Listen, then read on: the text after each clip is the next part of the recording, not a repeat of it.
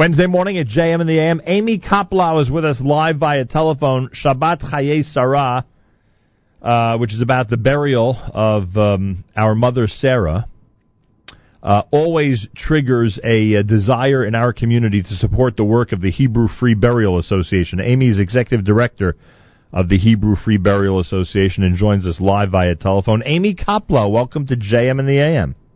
Thank you so much, Nahum. It's uh, one, it really is one of the highlights of my year to uh, have the opportunity to talk with you and um, you know um, connect with all of your listeners. Well, I appreciate.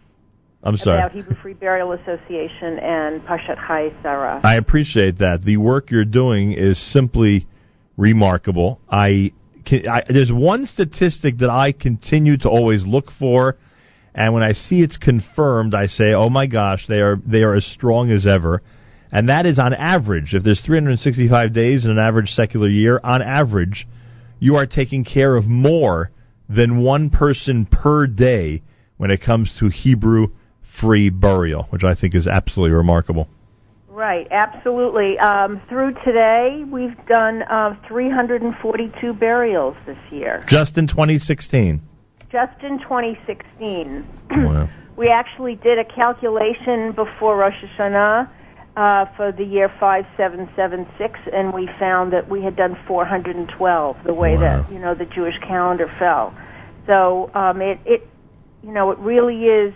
Um, it, we're we're unfortunately a very bu- busy organization. I'm, you know, uh, I wish it weren't. Uh, I wish there weren't the poverty in the Jewish community and the isolation that um, causes people to need our services. Yeah, you know, people don't realize. Often, people don't realize what's going on. Many of us come, you know, and come with families and, and people who are, you know, re- at the ready to be concerned about somebody, even in the most dire of circumstances. And there are there are people who leave this world, and literally, either people don't know about it, they're discovered by you know emergency personnel or by neighbors, or or someone passes away, you know, in a in not as dramatic a situation as I just described, and there's just simply nobody to take care of anything, and that's where you guys come in. And if not for you, if not for Hebrew Free Burial, I remind our audience that these people they would be they would be laid to rest in some type of public field, the Potter's Field, that is certainly not uh, you know what we would call the the the uh, um, the appropriate Jewish burial. Absolutely. I want to tell you a very dramatic story that we, we, we've been involved with, uh, we were involved with really from August through uh, the day after Simchat Torah when the Chagim were, were over. Um, our, uh, we're involved in a very, uh, for us, new initiative um, this year. Um, we've been mapping the buried the, the sections where the burials are in our Mount Richmond Cemetery because right. although the cemetery's been in use since 1909, um, we never had a to scale accurate map. When visitors come, uh, it's oftentimes difficult for them to find the grave unless they are very familiar with the cemetery, and there are times when there just isn't staff to walk them to the spot within the 25 acres that the burial is. So we we figured we we sort of had to bite the bullet. Also, we knew it would help us find um, additional burial spaces, and we we knew there would also it would also solve other mysteries. Well, um, listen to what happened this summer. In August, uh, my staff, my um, director of operations, Andrew Parver, was uh, reviewing the data for a particular section that had been created by the mapping company. Yeah. Uh, and um, he found a reserved grave, uh, a sister's grave next to a sister we had buried in 2006. The reserved grave, you know, had not been used. We went, and it just didn't make sense.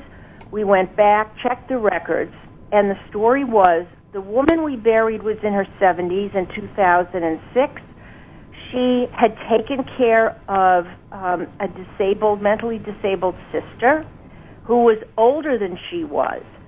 When Marion, the sister we took care of, um, had got cancer, she was put into hospice care, and unfortunately, her sister Sylvia had to go into a nursing home. Uh, we knew we needed to keep a grave for Sylvia because there was nobody else to take care of her. Yeah. Um, we let the the nursing home know. We let the, we let the public administrator's office know, and they were involved in arranging Marion's burial. And um, that was it. Never heard about Sylvia. Uh, when we looked at, you know, found that grave this summer, um, we knew there was no way Sylvia was still alive 10 years later. No way. Um, we called the nursing home. They had no record of her. And this is what happens to people who have nobody. Um, and we had a hunch. We called um, City Cemetery, which, as you you referred to it as Potter's Field, it's on Hart Island, run by the Correction Department um, of New York City, where burials are done in mass graves, three deep, um, by um, by prisoners uh, from inmates from Rikers Island. Anyway, Sylvia died a month after her sister's burial. The nursing home paid no attention to the plan we had put in place. Uh, poor Sylvia lay in a morgue for six weeks, unclaimed, and then went off to City Cemetery. So, starting in August, uh, in working with the public administrator's office, um, we put the plans in place to have Sylvia disinterred, and the day after Simchat Torah, she was buried in the grave that had been set aside for her in Mount Richmond Cemetery, um, with a, you know, with a respectful burial. She had a tahara, everything that had to be done. Ten years later, Hmm. so um, so this is how our work finds lost people. Unbelievable. It really is unbelievable. Every time you come on, there's another dramatic story to tell. Uh, there are volunteers who get together to make sure there are minyanim at the Hebrew Free Burial funerals. There are volunteers who clean up the cemetery to make sure they are kept properly. I mean, this is an operation which is way beyond just burial. And believe me, it's, it's no small task to uh, make sure that people have a proper Jewish burial. It's Chaye Sarah Week, Amy. Amy is with us. Just tell people what they need to know in terms of supporting Hebrew Free Burial. Okay, if uh, to support Hebrew Free Burial Association um, to honor Parshat Chaye Sarah and the meaning behind it, um, what we have is a, a special campaign. And if you go to www.hebrewfreeburial.org back, backslash CS for Chaye Sarah, um, there's a special page where you can donate. What we're trying to do is raise money to, for, to cover five burials and um, we could really, really, really use the community's help. Remember, this is Chesed Shel Emet. Yep. If you help participate in uh, burying somebody, you're doing really um, the the only mitzvah that's non-reciprocal. Nobody can really the the person you help cannot thank you, and. And um, in advance, I thank the community for their support. Amy, continued good luck. Information at the Hebrew Free Burial website. Everybody, you can search for that and check it out. And this is the week, Chaye Sarah, that you'll see their campaign in your mail and online. And we encourage people to use the Chaye Sarah uh, time to uh, support the work of the Hebrew, Hebrew Free Burial Association. Amy Koplow is their executive director. Amy, thank you and continued success. Thank you. Wednesday morning broadcast, plenty more coming up. Make sure to keep it right here at JM in the AM.